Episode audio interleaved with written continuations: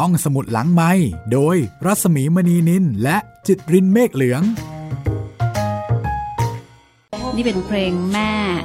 ที่ไพเราะแล้วก็น่าฟังอีกเพลงหนึ่งนะคะอาจจะมีท่วงทำนองแล้วก็เนื้อหาออกไปในทางเศร้าๆเล็กน้อย แต่ฟังแล้วเนี่ยเห็นภาพแม่ ซึ่งอายุประมาณสัก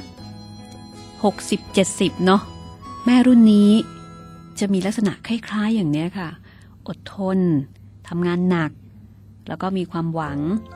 มีความหวังว่าลูกจะได้มีชีวิตที่ดีกว่าตัวเอง แล้วก็ยอมยอม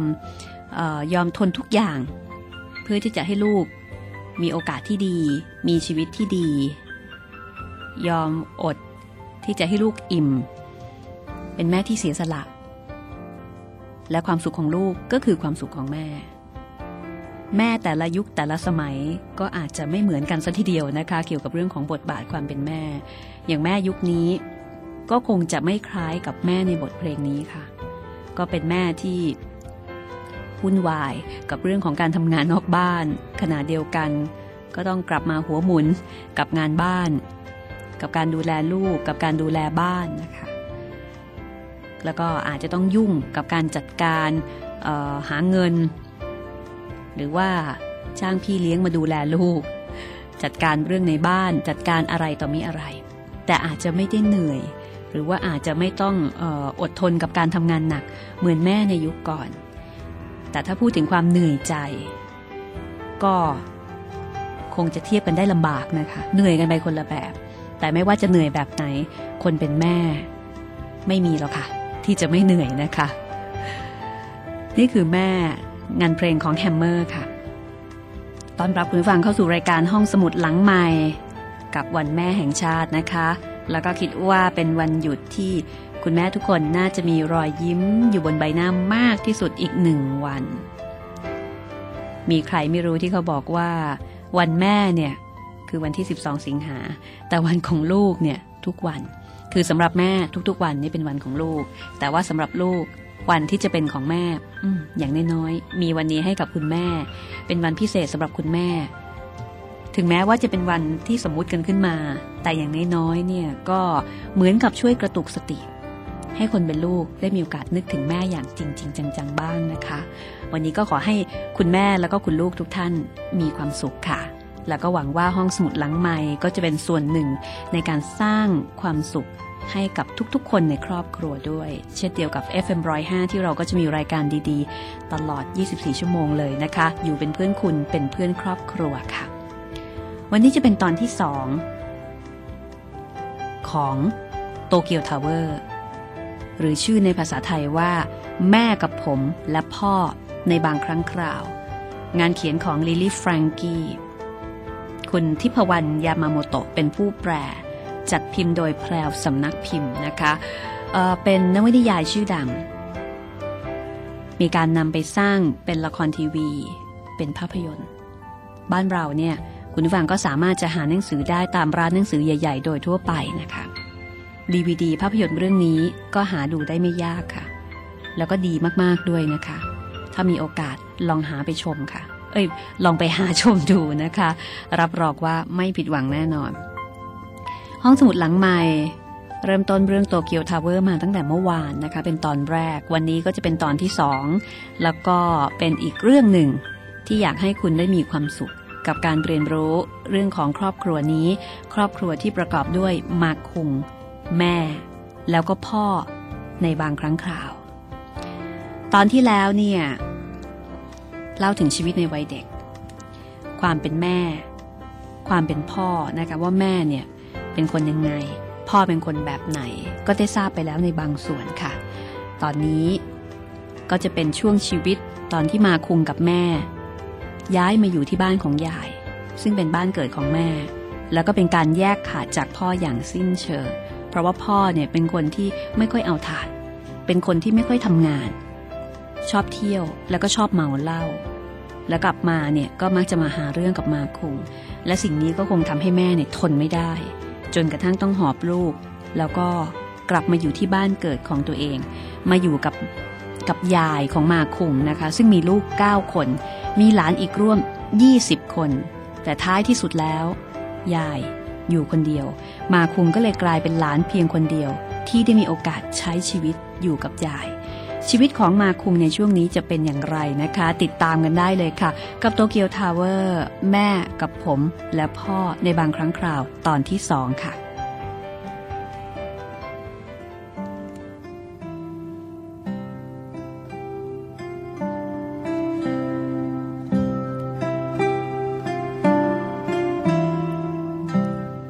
หลังจากย้ายมาอยู่กับยาย แม่ก็ทำงานที่ร้านอาหารในเมืองบ้าง ที่ร้านอาหารริมทางของเพื่อนที่ติดกับแม่น้ำโองกะบ้าง แม่กับพ่ออาจจะตกลงอะไรกันเอาไว้ เพราะว่าพอปิดเทอมฤดูใบไม้ผลิฤดูร้อนหรือว่าพอมีช่วงวันหยุดยาว มาคุงก็จะได้ไปบ้านที่โคคุระคนเดียว แต่ถึงอย่างนั้นเขาก็แทบจะไม่มีเวลาได้ใกล้ชิดกับพ่อเลย ส่วนใหญ่เขาจะอยู่กับย่ามากกว่า สมัยนั้นพ่อจะนอนถึงบ่ายเป็นประจำ ส่วนร้านทำแผ่นป้ายโฆษณาพ่อก็ลาออกมาตั้งนานแล้ว หลังจากนั้นก็เปิดออฟฟิศทำงานออกแบบอยู่ที่บ้าน แต่ก็ไม่มีอะไรไปได้ดีสักอย่าง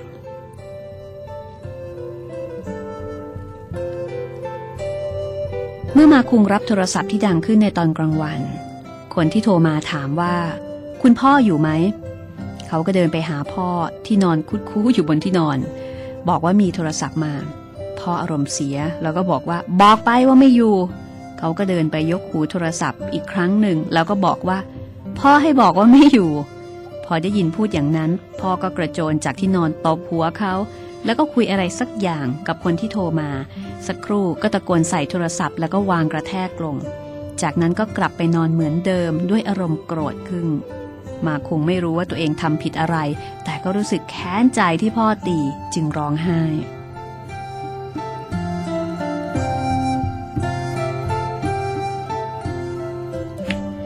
พ่อชอบออกเที่ยวกลางคืน แล้วก็คงคิดว่า พาเขาไปร้านเหล้าด้วยได้ จึงพามาคุงไปผับบ้างในบางครั้ง แต่มาคุงก็ขี้เศร้า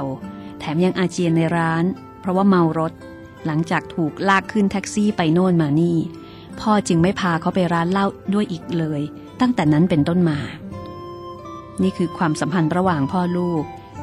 ซึ่งยาเห็นแล้ว ก็รู้สึกสงสาร แล้วก็เอ็นดูมาคุงเป็นพิเศษ แล้วก็มักจะพูดเสมอว่า เด็กคนนี้ช่างน่าเวทนานะ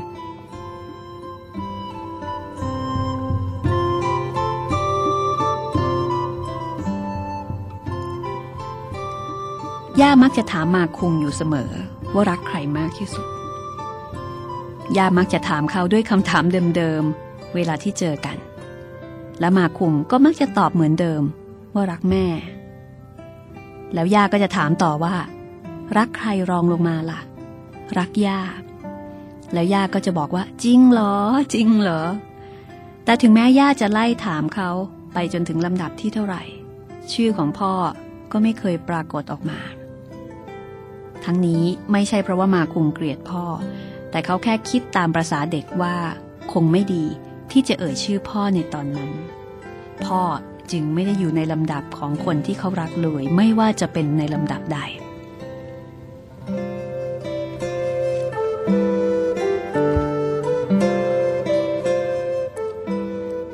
ความสัมพันธ์ระหว่างพ่อแม่ลูกเป็นสิ่งที่เกิดขึ้นได้ไม่ยาก ต่อให้แยกกันอยู่คนละทิศคนละทาง หรือแทบไม่ได้พบกัน พ่อแม่ลูกก็ยังคงเป็นพ่อแม่ลูกไม่มีวันเปลี่ยนแปลง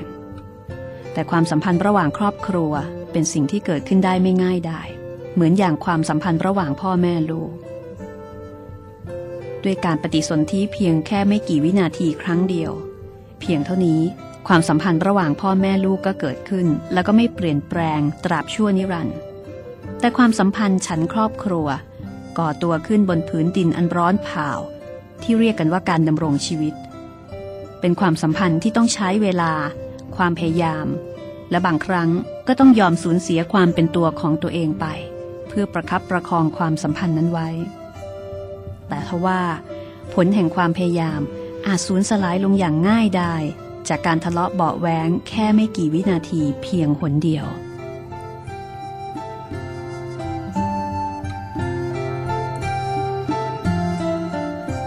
ความสัมพันธ์ฉันสามีภรรยา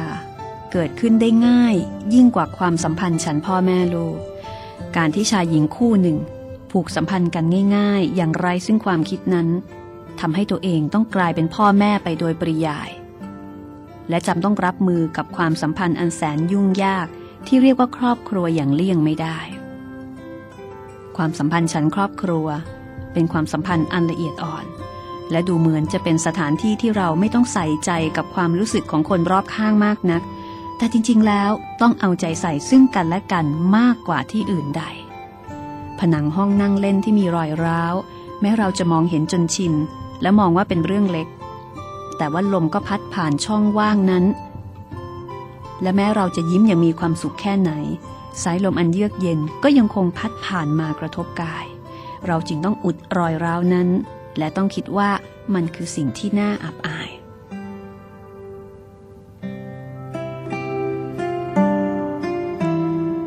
เรามีบทบาทหน้าที่ของตนเองในฐานะสมาชิกคนหนึ่งของครอบครัว บทบาทของพ่อแม่ บทบาทของคู่สมรส บทบาทของผู้ชาย บทบาทของผู้หญิง จิตสำนึกเป็นสิ่งจำเป็นสำหรับทุกบทบาท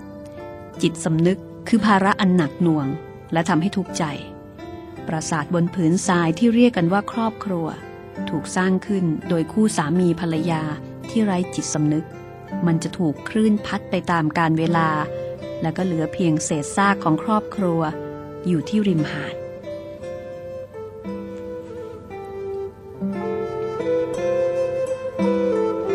มาคุงบอกว่า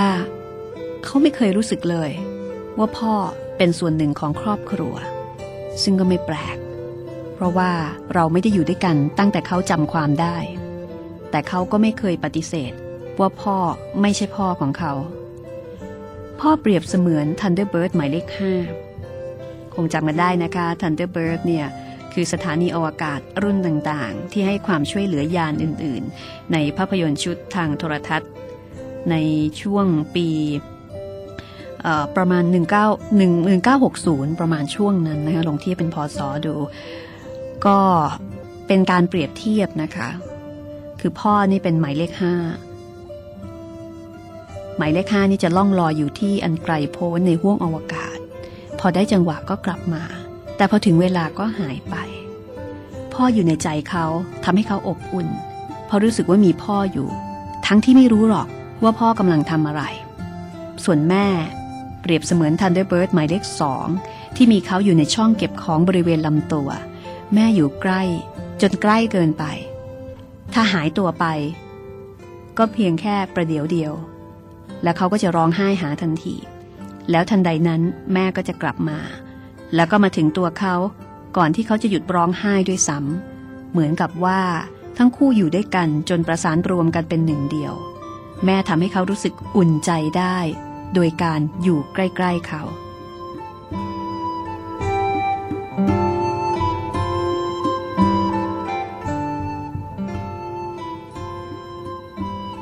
ถึงแม้ว่ามาคุงกับแม่ จะอาศัยอยู่ที่บ้านของยายที่ชิคุโฮมาหลายปี แต่เขาก็ไม่เคยคิดว่าที่นั่นคือบ้านของตัวเองเลย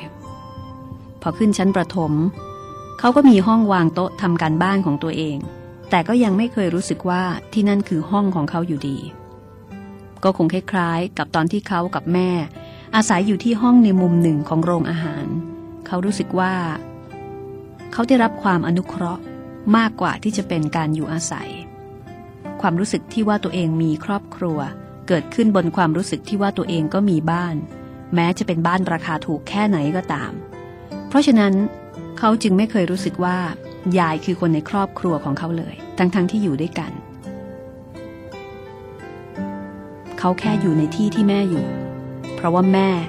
คือที่พักพิงใจ แห่งเดียวของเขา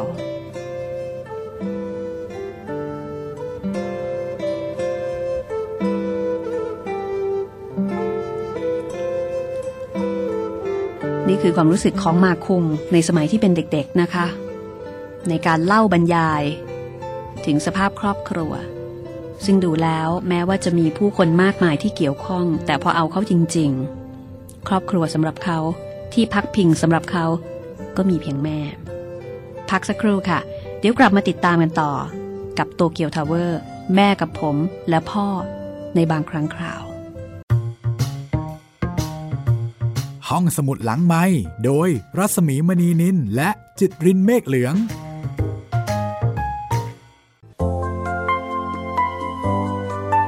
กลับเข้าสู่ช่วงที่2ของห้องสมุดหลังใหม่กับวันนี้วันดีวันแม่นะคะ รายการนี้มีให้คุณได้ฟังกันเป็นประจำค่ะ เติมเต็มความสุขในยามบ่ายกับเรื่องเล่าดีๆ จากวรรณกรรมดีๆ แล้วก็วันนี้หยิบเรื่องโตเกียวทาวเวอร์ งานเขียนของลิลี่ฟรังกี้นาคางาวะมาสยะนักเขียนชื่อดังของญี่ปุ่นนะคะ ที่มีการแปลเป็นหลายภาษา แล้วก็มีการนำไปสร้างเป็นละครโทรทัศน์ แล้วก็เป็นภาพยนตร์ด้วยค่ะ เรื่องราวความรักความผูกพัน ของแม่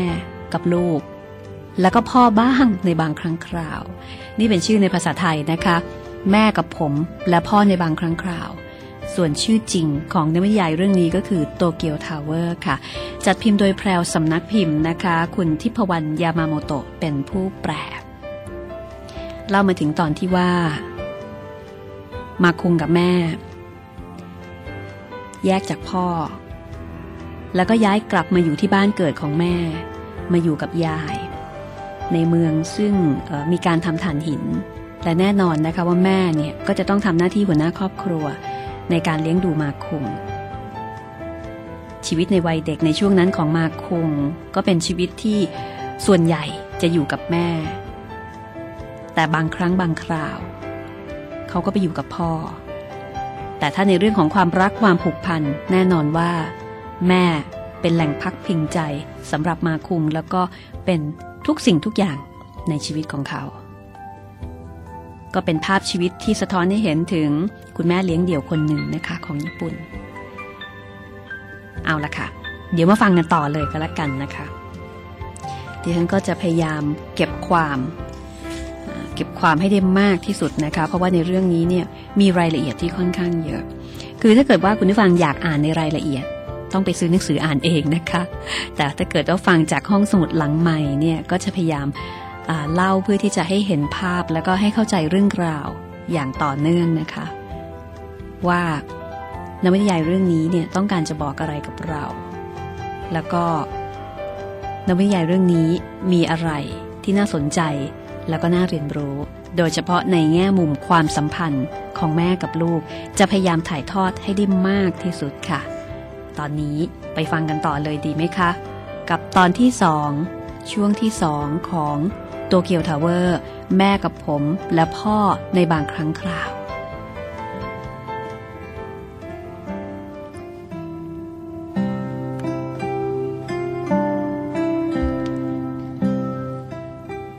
ชีวิตในช่วงนี้ของมาคุง เขาเล่าว่าแม่จะออกไปทำงานที่ร้านอาหารใกล้บ้านในตอนกลางคืน แล้วก็กลับมาตอนที่เขาหลับแล้ว บางครั้งเขาก็รู้สึกตัวตอนที่แม่กลับมา เพราะได้กลิ่นของร้านอาหารแล้วก็เหล้าที่ติดตัวแม่ เขานอนอยู่บนที่นอนแล้วก็มองดูแม่ที่กำลังเช็ดเครื่องสำอาง แล้วก็ทาโลชั่นอยู่หน้ากระจก เขาชอบเสียงเปิดฝาขวดแก้วใส่โลชั่น ชอบเสียงดังแปะแปะขนาดที่แม่เนี่ยฉโลมโลชั่นบนใบหน้า เสียงเหล่านี้ทำให้เขาอุ่นใจว่าแม่กลับมาแล้ว และเสียงของขวดแก้วที่กระทบกันเบาๆ ในห้องอันเงียบสงบยามค่ำคืน ยังชวนให้เขาเคลิ้มหลับต่อไปได้อีกด้วย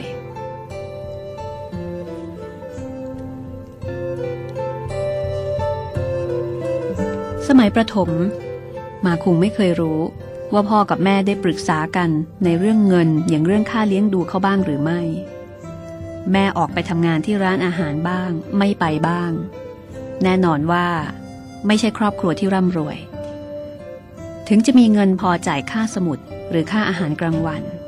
แต่ทั้งคู่ก็ไม่มีบ้านเป็นของตนเอง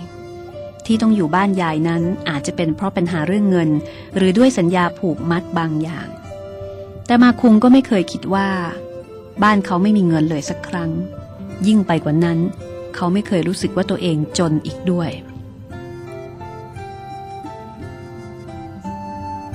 สมัยผมเป็นเด็ก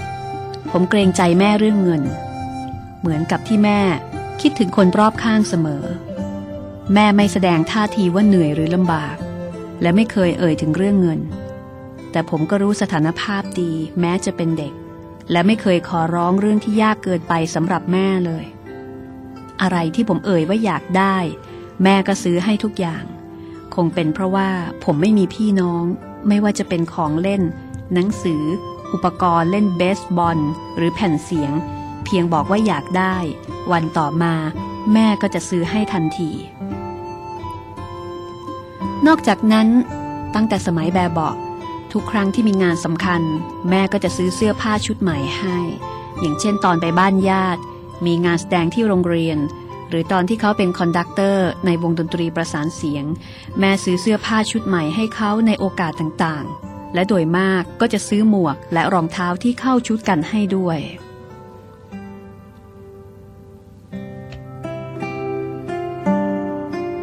จนกระทั่งเพื่อนบ้านหรือว่าญาติ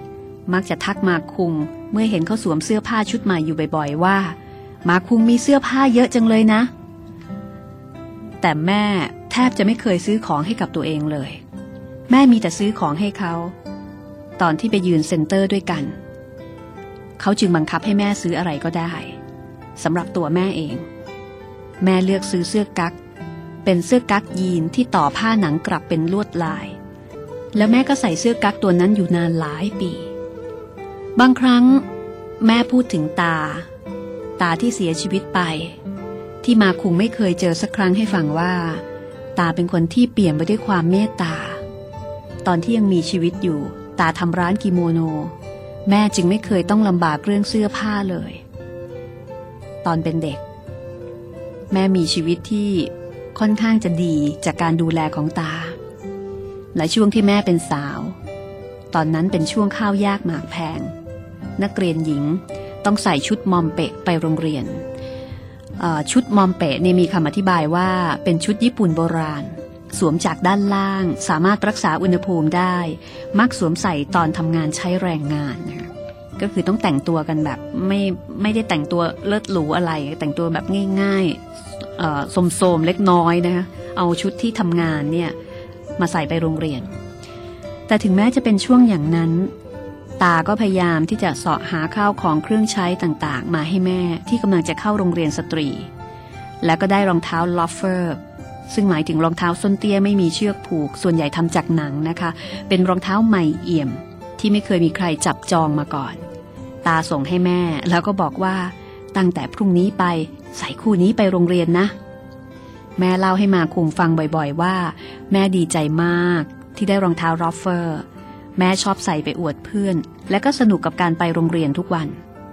อาจจะเป็นเพราะว่าแม่มีความทรงจำดีๆ แบบนี้นี่เอง แม่จึงอยากทำเพื่อลูกตัวเอง เหมือนที่ตาเคยทำเพื่อแม่ ดังนั้นเมื่อเขาโตขึ้น แม่จึงไม่ชอบให้เขาแต่งตัวเซอร์ๆตามแฟชั่น แม่มักจะบอกว่า แต่งตัวโทรมๆอย่างนี้ไปทำงานน่ะเหรอ น่าหัวเราะเยาะตายเลย อย่าให้ใครดูถูกเรื่องเสื้อผ้าได้อย่างเด็ดขาดเลยนะ ดังนั้นแม่จึงจุกจิกเรื่องเสื้อผ้ามาก เหมือนกับมาเฟียในอิตาลีที่ต้องสวมสูทผ้าไหม หรือคนผิวดำในย่านธุรกิจที่ต้องใส่ทอง แล้วก็เสื้อผ้าสามชิ้น ที่ประกอบด้วยเสื้อเชิ้ตกางเกง แล้วก็เสื้อกั๊กหรือว่าเสื้อสูทอีกอย่าง แม่เป็นคนชอบทำอาหาร แม่ชอบตั้งสำรับอาหารหลากหลายชนิด ทั้งที่ในความเป็นจริงก็มีแค่มาคงกินอยู่เพียงคนเดียว แม่บอกว่ากับข้าวแค่อย่างเดียว มันดูจืดๆต้องตั้งอาหารใส่ถ้วยเล็ก ๆ ไว้หลาย ๆ อย่าง แม้กับข้าวจะเหลือ แต่เขาก็ไม่เคยเห็นมันวางตั้งโต๊ะในมื้อต่อไปเลย ทั้งเพื่อนสมัยประถมและเพื่อนที่รู้จักกันในโตเกียวตอนโตแล้ว เวลาที่มากินอาหารที่บ้านของมาคุงต่างก็มักจะถามกันเป็นเสียงเดียวว่า นี่มีกับข้าวเยอะอย่างนี้ตลอดเลยเหรอมาคุง ในทางตรงกันข้าม มาคุงถูกเลี้ยงมาแบบนี้ จึงคิดว่าการมีกับข้าวตั้งโต๊ะหลายอย่างเป็นเรื่องธรรมดา เวลาไปกินอาหารที่บ้านคนอื่น เขาก็เลยมักจะคิดว่า มีกับข้าวแค่นี้เองเหรอ เท่านั้นยังไม่พอ แม่มักจะซื้อเครื่องนอนมาเปลี่ยนอยู่บ่อยๆ คือแม่นี่จะใช้เงินฟุ่มเฟือยในเรื่องเสื้อผ้าที่สวมใส่ แล้วก็เรื่องของอาหารการกิน ส่วนเรื่องอื่น แม่จะประหยัดมาก ด้วยเหตุนี้ล่ะค่ะ มาคุงจึงไม่เคยรู้สึกว่าตัวเองยากจน หรือว่าขัดสนอะไร แล้วก็อาจจะเป็นเพราะว่าครอบครัวเขามีแค่แม่กับลูก แม่จึงพยายามฝืนทำเพื่อไม่ให้เขารู้สึกว่าตัวเองขัดสนก็เป็นได้ ส่วนเรื่องของมารยาทแม่แบ่งแยกอย่างชัดเจน ระหว่างส่วนที่เข้มงวดมากๆ กับส่วนที่ปล่อยสบายๆ ณ ปัจจุบัน มาคงอายุเกือบ 40 แล้ว แต่วิธีการจับตะเกียบของเขาก็ยังคงแปลกประหลาด ปลกจนกระทั่งไม่สามารถอธิบายได้ว่าผิดตรงไหน แถมวิธีการจับปากกาก็ไม่เหมือนชาวบ้านชาวเมืองสำราย เขาเองก็ไม่เคยรู้ตัวมาก่อนว่า มันเป็นการจับที่แปลกประหลาด พ่อแม่ไม่เคยสอนเขา มาคุงเคยต่อว่า ว่าทำไมตอนเด็กๆ แม่ไม่สอนเขาในเรื่องของการจับตะเกียบแล้วก็การจับปากกา แต่แม่ก็ตอบว่า ถือให้กินได้ก็พอแล้ว แม่ช่างตอบง่ายจริง ๆ แต่ในอีกด้านหนึ่ง แม่ก็เข้มงวดมาก มาคงจำได้ว่า สมัยประถม เขาเคยไปกินอาหารกับแม่ที่บ้านใครคนหนึ่ง ทันทีที่กลับมา แม่ก็สั่งสอนเขาว่า กินผักดองก่อนแบบนั้นไม่ได้นะ มาคุงก็ถามว่าทำไมล่ะแม่ ผักดองนะ่ะ เอาไว้กินก่อนจะอิ่ม ถ้ารีบกิน มันก็เหมือนกับการบอกเจ้าของบ้านว่า เขาไม่มีอะไรจะให้กินแล้ว เสียมารยาทรู้ไหม ในบ้านของมาคุง มีสิ่งที่สำคัญมากสำหรับแม่ นั่นก็คือรำข้าวดองผักรำข้าวดองผักของแม่อยู่ในอ่างสีน้ำตาล แม่จะคอยคลุกมันทุกวัน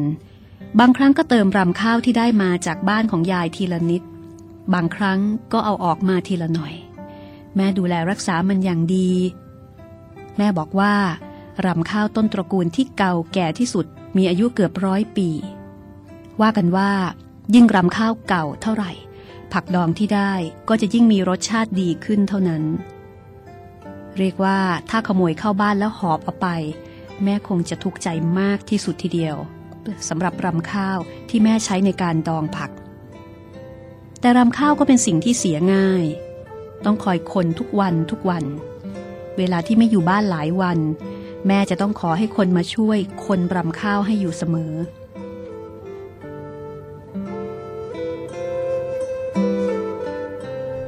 ไม่ว่าตอนเช้าหรือตอนเย็น แม่จะคำนวณเวลาย้อนไปว่า ต้องดองผักทิ้งเอาไว้ในรำข้าวนานเท่าไหร่ แตงกวากับหัวผักกาดกะหล่ำปรีกับผักกาดขาวสาหร่ายคอมบุกับแครอทแม่จะดองผักตามฤดูกาลเป็นประจำทุกวัน เวลาที่ใช้ดองผักก็ขึ้นอยู่กับฤดูกาลและชนิดของผัก ดังนั้นจึงยุ่งยากเอาการ ฤดูร้อน อุณหภูมิรำข้าวสูง จึงดองได้ที่ค่อนข้างไว โดยเฉพาะมะเขือม่วงจะดองได้เร็วมาก ถ้าใช้กินเป็นอาหารเช้า แม้จะตั้งนาฬิกาให้ปลุกตอนกลางคืน เอามะเขือม่วง ดองในรำข้าว แล้วก็นอนต่อ พอได้เวลาที่มาคุมตื่น ก็จะมีมะเขือม่วงดองสีครามอร่อยได้ที่ตั้งรออยู่บนโต๊ะอาหาร ด้วยเหตุนี้แม่จึงต้องตื่นมากลางดึก หรือเช้ามืด เพื่อที่จะดองผักกินในตอนเช้า แม่ตื่นขึ้นมาด้วยเสียงปลุกของนาฬิกา เพื่อดองผักให้ได้ตามเวลา เอามือล้วงเข้าไปในรำข้าวที่มีกลิ่นรุนแรง คงไม่มีการกระทำใดที่เป็นอุปสรรคต่อการนอนของเขาได้มากกว่านี้อีกแล้ว แต่การต้องทุกข์ทรมานเพื่อให้ได้มาซึ่งผักดองแสนอร่อยนั้น ก็นับว่าคุ้มค่ามาก หากเอาผักดองขึ้นจากรำข้าว ผักดองจะเปลี่ยนสีในทันทีและมีน้ำออกมาทำให้หมดรสชาติ จึงต้องกะเวลาดองให้พอเหมาะ เมื่อเอาผักดองขึ้นจากรำข้าวแล้ว แม่จะบอกให้เขารีบกินทันที แต่บางครั้งแม่ก็กะเวลาไม่ถูก เพราะไม่รู้คุณภาพของผัก จึงดองนานเกินไปทำให้ผักเปรี้ยวมากจนกินแทบไม่ได้ บางที แม่ลองหั่นแตงกวาที่ดองไว้นานเกินไปดู แต่ก็บอกว่า ดองนานไปแล้ว อย่ากินเลยนะ ไม่ต้องกินดีกว่า พรางมองเจ้าแตงกวาดองด้วยแววตาขุนเคือง แล้วแม่ก็กินเองจนหมด โดยไม่ยอมให้มาคุงแตะเลยแม้แต่นิดเดียว ด้วยเหตุที่ว่า ที่บ้านของมาคุง ดองผักด้วยรำข้าวชั้นดีอย่างนั้น ผักดองจึงเป็นอาหารโปรดปรานของครอบครัว แม้ว่าจะมีอาหารหลายอย่างเรียงรายอยู่ก็ตาม แต่มาคงก็มักจะเฝ้ารอที่จะได้กินผักดองแสนอร่อยนั้นทุกวัน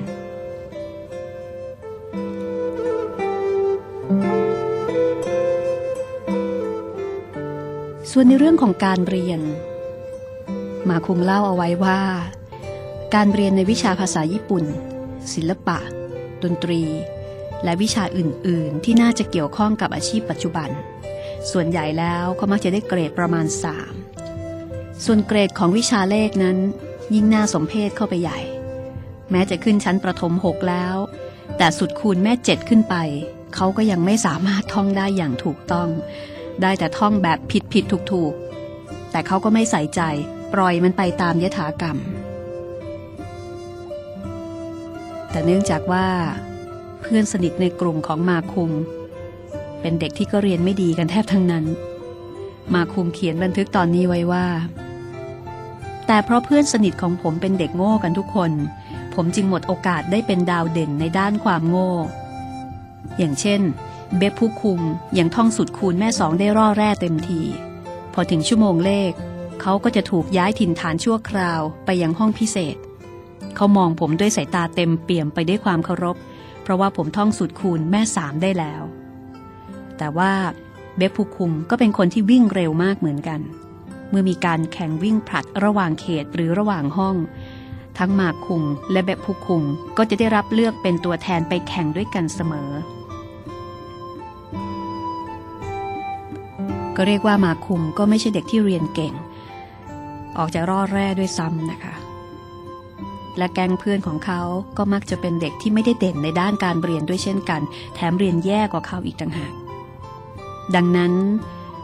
ข้อความที่กรอกในสมุดพก จึงเป็นข้อความที่ถ้าเป็นพ่อแม่คนอื่นอาจจะคิดมาก เช่น ข้อความที่อาจารย์ประจำชั้นมักจะเขียนในทำนองว่า เป็นเด็กร่าเริงทำให้เพื่อนในห้องหัวเราะได้เสมอ แต่มักจะลืมสมุดแจ้งข่าว และสมุดการบ้านอยู่บ่อยๆ ควรพยายามเรียนวิชาเลขอีกสักนิด นี่ก็เขียนว่า นี่ก็ถือว่าค่อนข้างจะเขียนเบานะ เป็นการเขียนในเชิงบวกมากๆ ในขณะที่แม่ไม่ค่อยจะให้ความเห็นเกี่ยวกับคะแนนที่ปรากฏในสมุดพกของเขา แม่พูดแค่ว่า อืม หรือ คะแนนนี้มันอะไรกันเนี่ย แม่นั่งดูไปก็หัวเราะไป เหมือนกับไม่ได้ใส่ใจจริงจังอะไรนักหนา นอกจากคะแนนแล้ว บางครั้งมาคุงก็เคยคิดสงสัยว่าแม่ของเขาจะคิดอย่างไรเกี่ยวกับความเห็นของอาจารย์บ้าง แม่กำลังนึกภาพลูกชายตามข้อความที่เขียนอยู่ในนั้นหรือเปล่า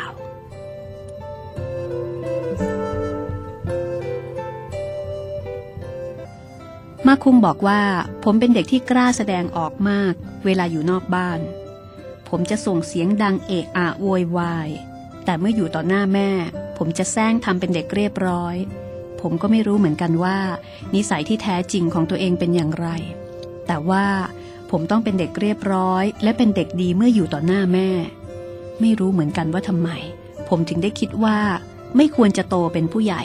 แต่ควรจะเป็นเด็กอย่างนี้ตลอดไป และคิดว่า แม่จะเสียใจ ถ้าหากผมโตขึ้น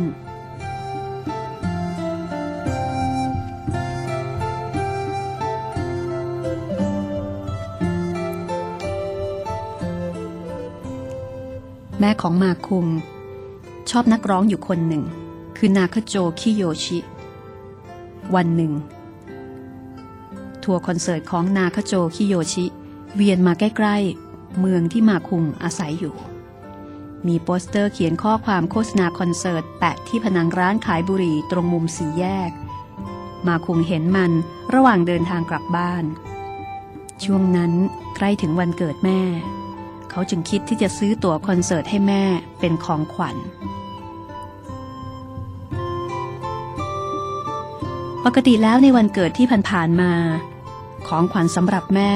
ก็จะมีแค่ดอกไม้ที่เก็บมาจากข้างทาง หรือไม่ก็จะเป็นรูปปั้นดินเหนียวของสัตว์หน้าตาน่าเกลียด หรือบางทีเขาก็จะไปทุบไหล่นวดให้ แต่ครั้งนี้เขาต้องใช้เงิน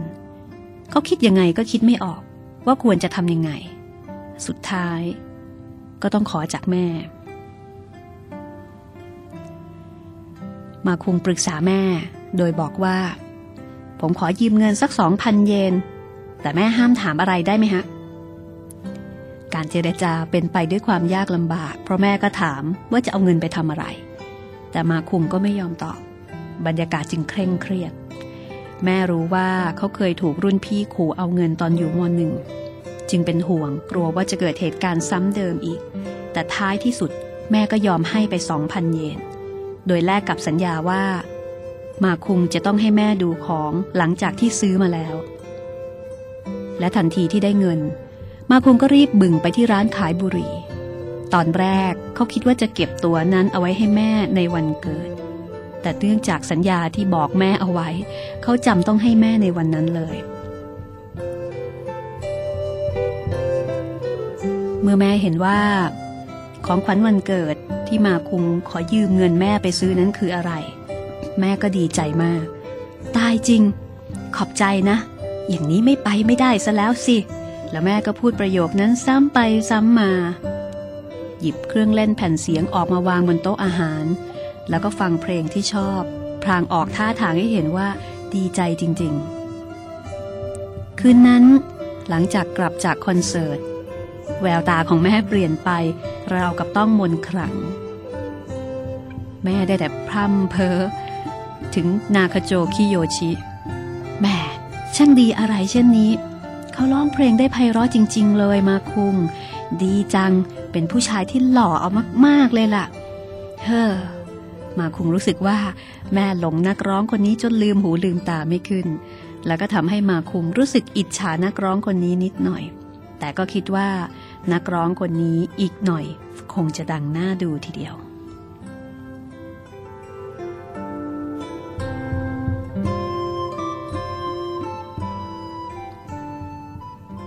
สมัยที่แม่อายุประมาณ 40 ปี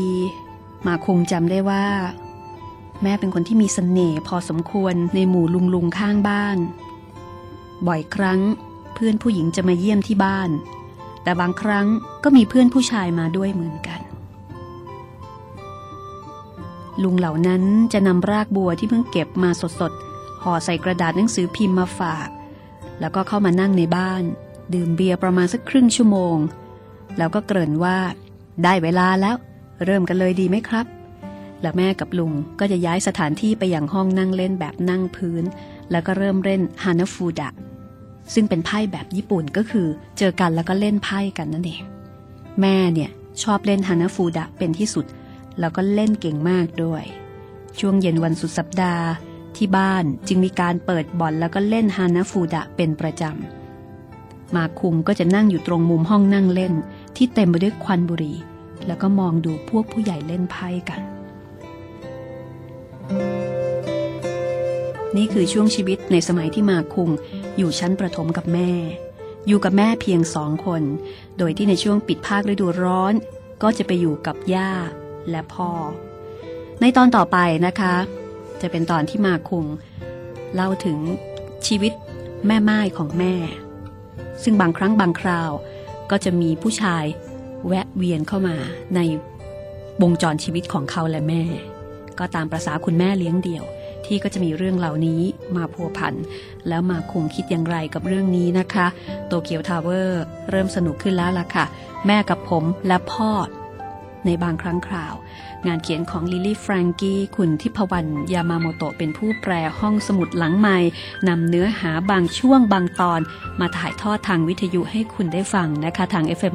105 วิทยุไทยเพื่อเด็ก และครอบครัวค่ะ ก็สามารถติดตามฟังรายการย้อนหลังได้ที่ radio thai fm นะคะ radio thai fm แล้วก็ติดต่อกันได้ที่ library at radio thai fm ค่ะ l i b r a r y library at radio thai fm ชอบไม่ชอบอย่างไรตรงไหนแนะนำติชมรายการได้นะคะ ยินดีต้อนรับสำหรับทุกๆความเห็นค่ะ วันนี้หมดเวลาแล้วลาคุณผู้ฟังไปก่อน แล้วพบกันใหม่ ในตอนหน้าของโตเกียวทาวเวอร์ แม่กับผมและพ่อในบางครั้งคราว สวัสดีค่ะ